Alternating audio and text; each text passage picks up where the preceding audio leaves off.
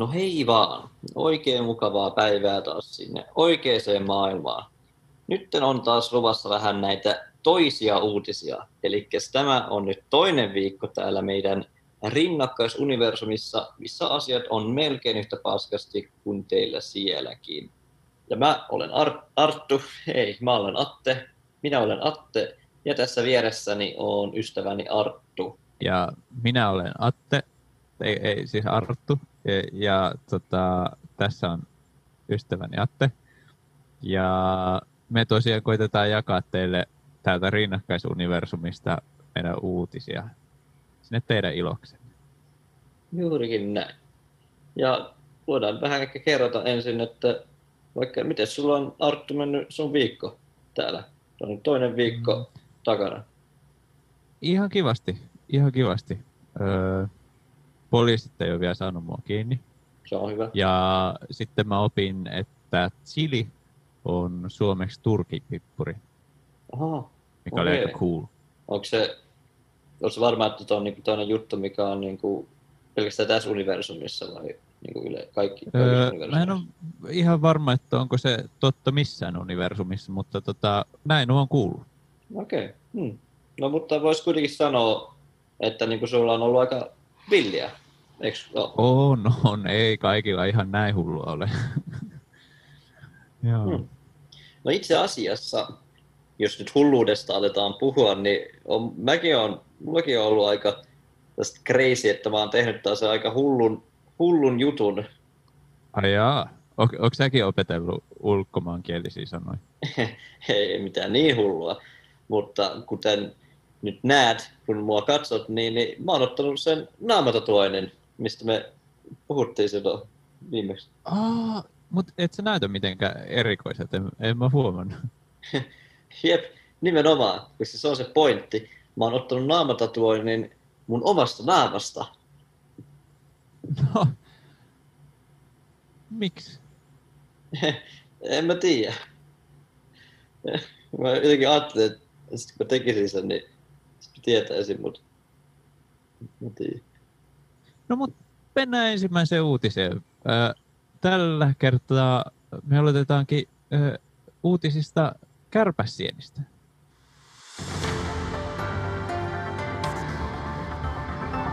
Asiantuntijoiden mukaan satojen kilojen edestä kärpäsieniä on vaarassa mädäntyä Suomen metsiin. Tavallisesti Suomessa on totuttu kiertämään punakärpäsienet sienimetsillä kaukaa. Eräs suomalainen yksityisyrittäjä Matti pyrkii kuitenkin tekemään toiminnallaan asiaan muutoksen. Minua suorastaan ärsytti, että samaan aikaan kun meillä on maailmalla suuri liikakansoitus ja ympäristöongelma, niin täällä Suomessa jätetään siihen täydellinen ratkaisu metsään. Pian Matin marjanlahdantayritys olikin jo pystyssä ja suunnitelmassa on tehdä myrkkysienistä jo seuraavan syksyn uusi hittituote. Suurin vaikeushan on saada ihmiset tajuamaan, että hei, tämähän onkin aika hieno juttu. Ehkä meidänkin naapuri voisi kokeilla. Rohkeasta ideastaan kiitoksia saaneen yrityksen tavoitteena on tarjota jokaiselle asiakkaalleen mahdollisimman luonnonmukainen kuolema. Kärpäsienet tullaan sijoittamaan marketeissa aivan herkkusienten viereen. Näin varmistamme, että vanhat ihmiset ja heikkosilmäiset ovat ne, jotka lähtee ensimmäisenä. Tämähän siis jäljittelee luonnon alkuperäistä kulkua. Jokaisesta marjanlahtajien pakkauksesta löytyy lisäksi vainajan omaiselle suunnattu tattista kortti. Jäämme odottamaan innolla yhtiön kirjautumista pörssiin.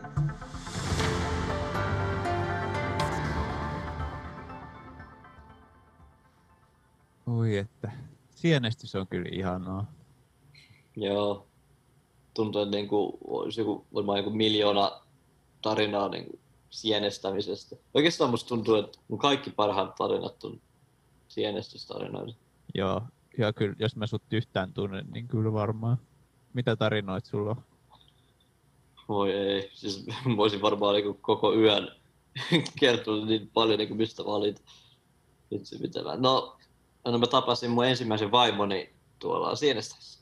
Oho, no toi on, toi on itse asiassa aika mielenkiintoista Pelastitko sä se jostain karhun kynsistä tai jotain? Ei, ei mitään niin, ei mitään niin hullua. Se olisi, siis se olisi kyllä hieno tarina myös, mutta En, en vaan siis, no siis lyhyesti tiivistettynä, niin, niin mä olin itse sienestämässä ja no sit, se, sit mä niin näin sen siellä ja no sitten mä menin kotiin, tai pitää, sitten kun, kun mennään naimisiin, pitää täyttää niitä avioliittopapereita tosi paljon, niin mä menin sitten niin hoitaa niitä sinne sille hyvissä ajoin. Siis, sit siinä, menee, niin, joo. siinä menee siis tosi monta päivää jopa. Niin kuin, joo, ja, se on se, kyllä fiksu sitten, että sä lähdit tekemään. Niin. Joo, se oli tosi hidasta, niin se piti lähteä sitten tekemään Mutta sitä.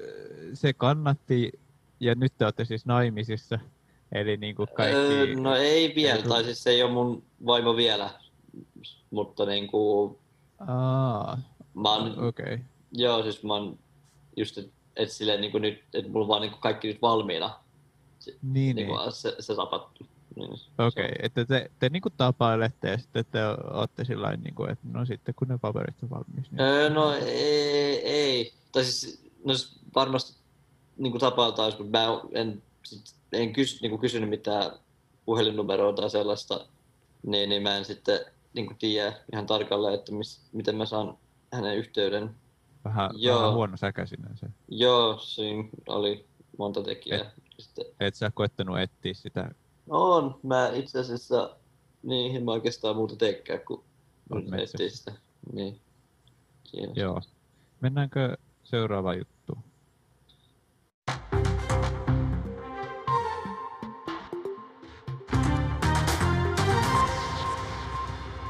Voiko korona tarttua toiseen koronaan?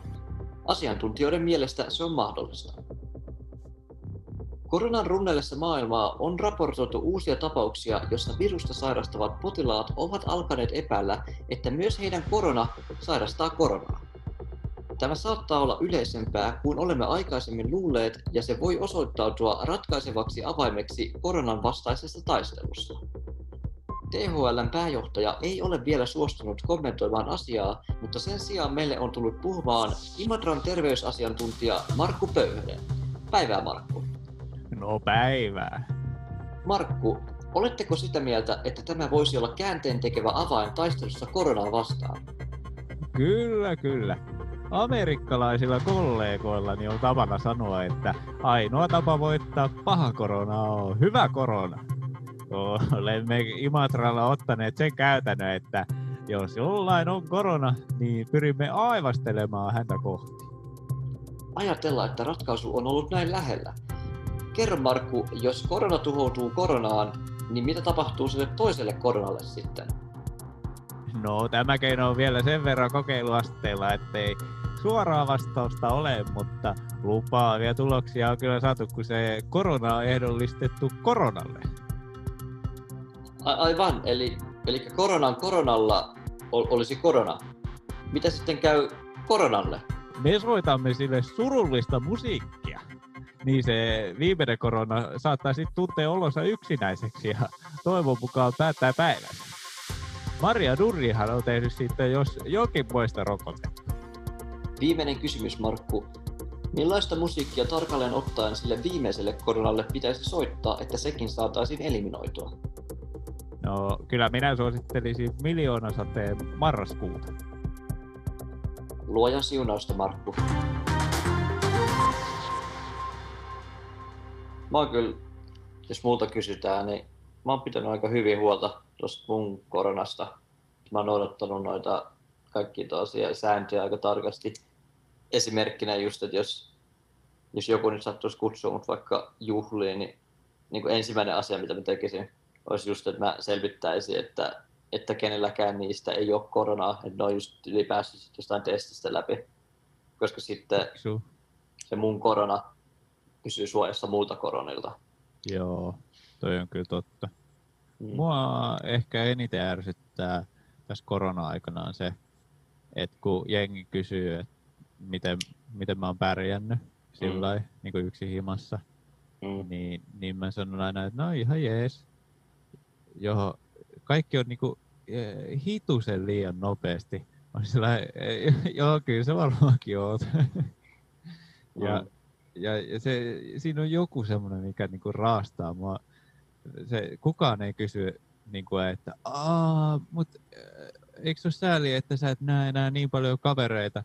Tai, tai että sun harrastukset peruttiin, vai, vai kaikki on silloin, miettii sillä että Aa, no joo, tämä on kyllä varmaan sellainen tilanne, missä se yksinäinen rukkari on elementissä. Mm. Et, et ne, ne miettii mua niin kuin vähemmän edelläkävijänä kuin kädelläkävijänä. Mm. Ja se on musta sääli. Mulla taas on just, että koetaan niin sellaisia kavereita, jotka on nyt, että kun nyt se korona pandemia ohi, että sitten ne haluaisi vaikka nähdä jossain, ja sitten mä, niin kuin, miten huonosti ne voi tuntea, mutta jos ne olettaa, että se koronapandemia oli ainoa syy, miksi mä en ole nähnyt niitä tänä aikana. Mm. Miksi en voi vaan niin ymmärtää, että mä oon aina vihannut niitä niiden syntymästä asti. Joo, jotkut ihmiset ei vaan tajua. Mm. Mutta mä ymmärrän kyllä, toisaalta se on, toisaalta se on ihan hyvä syy. Mä, mäkin olen kysellyt tota muutamat ystävältä, että et jos ne lähtisi jonnekin mukaan, mutta ei sille koronalle voi mitään. Sellaista se on. No mutta meidän seuraava uutinen onkin sitten kaikkien rakastama Kalle Karhu TV-sarja on vihdoinkin saanut päätöskautensa finishattua.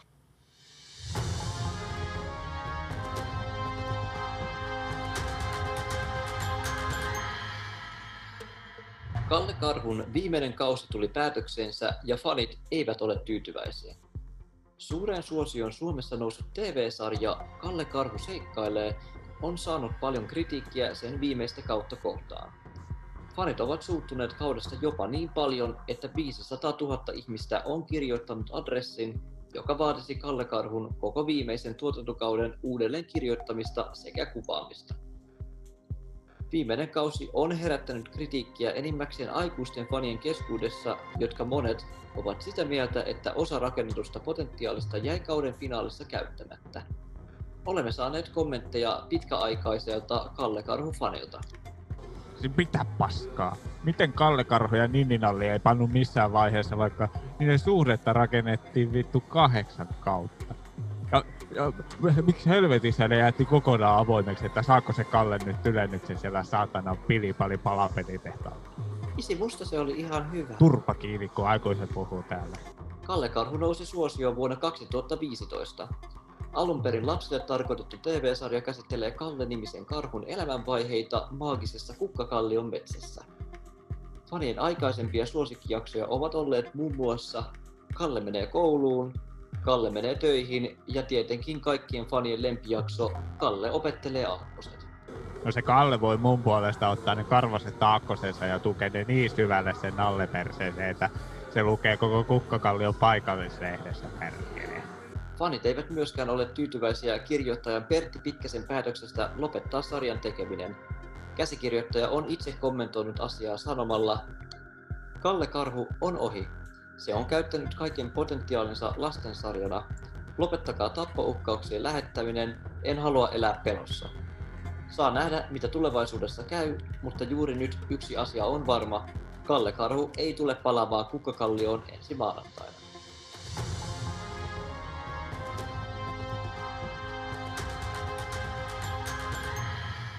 Miten mieltä oot, Arttu? Onks noi taiteilijat velkaa nyt faneille? Mm, no kyllä musta, jos mä käyn kattoo jonkun paskan leffa ja kaikki on siinä paskoi ja mm. kaikki on huonosti, niin kyllä mä haluaisin siitä jonkun korvauksen. Koska kyllähän ne taiteilijat tulee kuitenkin siitä aina iloiseksi. Ja sillä mm. jos joku käy kattoon sen työtä, se pitää riittää. Se on, eikö se loppujen lopuksi vähän niin kuin sama? Eli jos sulla on tyyli vaikka, jos sulla on lapsi, ja sitten joudut menee katsoa sen jotain niin koulun näytelmää. On. Ja, et, et sä, niin kuin sä teet sen, sen lapsen takia, et sen vitun näytelmän. Come on. Joo. Itse asiassa muutenkin kaikki jo ihmiset, jotka käy kattoon taiteilijoiden taidetta, on, mm. on joko niiden työkaverit tai sukulaiset. Aika lailla oikeastaan. Eikö toi Leonardo da Vinci, niin sillähän oli siitä todistetusti ihan niin kuin saatanallinen läjä sukulaisia. On kuullut. Joo. Ja jotkuhan niistä on elossa viekin.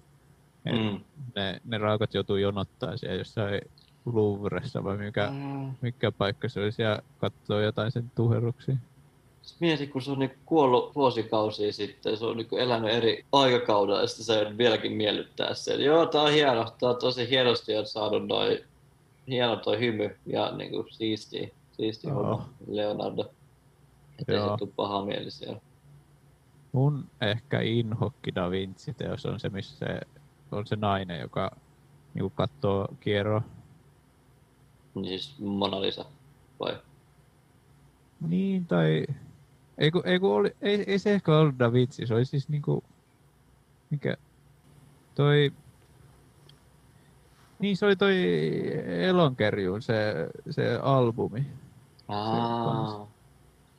No mut joo, meidän tässä nyt viimeisessä osiossa me, kuten tapana on, niin me tutustutaan johonkin ilmiöön, ja tällä kertaa tämä asia koskee Suomen poliisia, joten ottakaa ihan mukava asento ja, ja nauttikaa.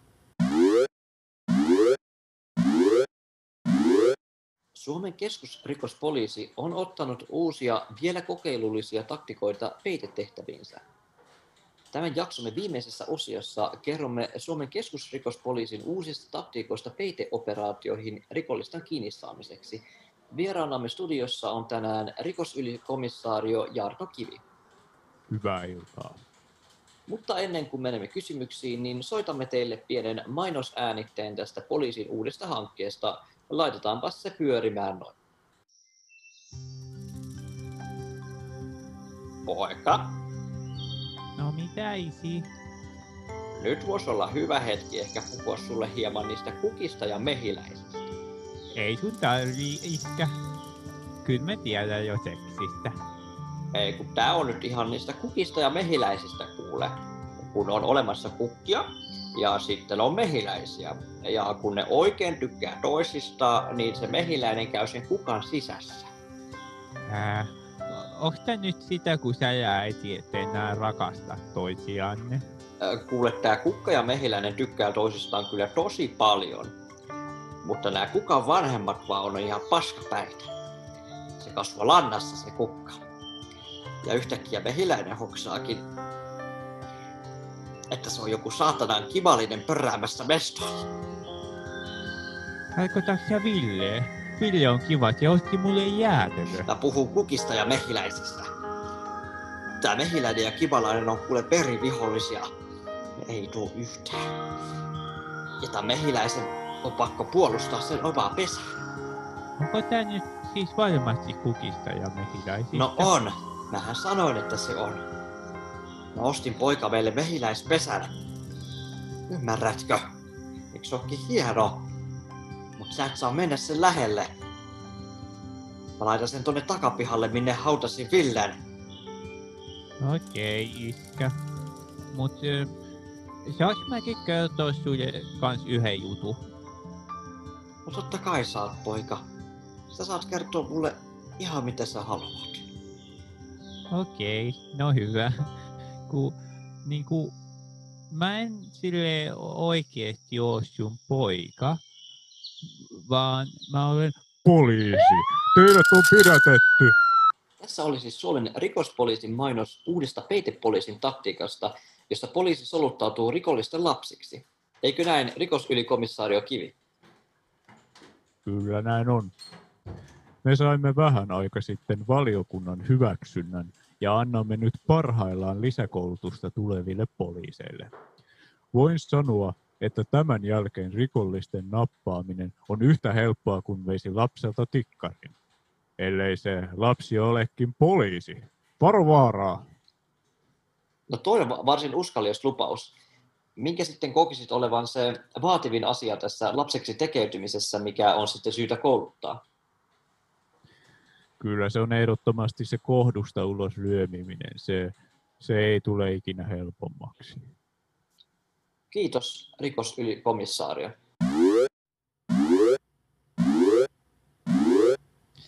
Siinä olikin sitten tämän viikon toiset uutiset, ja toivottavasti ne olivat vähintäänkin yhtä kiinnostavia kuin uutiset siellä oikeassa maailmassa, sillä ensi viikolla meillä onkin luvassa taas uutta jännää, kun Atte menee kuseksimaan nakkikioskille. Ensi viikkoon. En mene, en mene. Ensi viikkoon.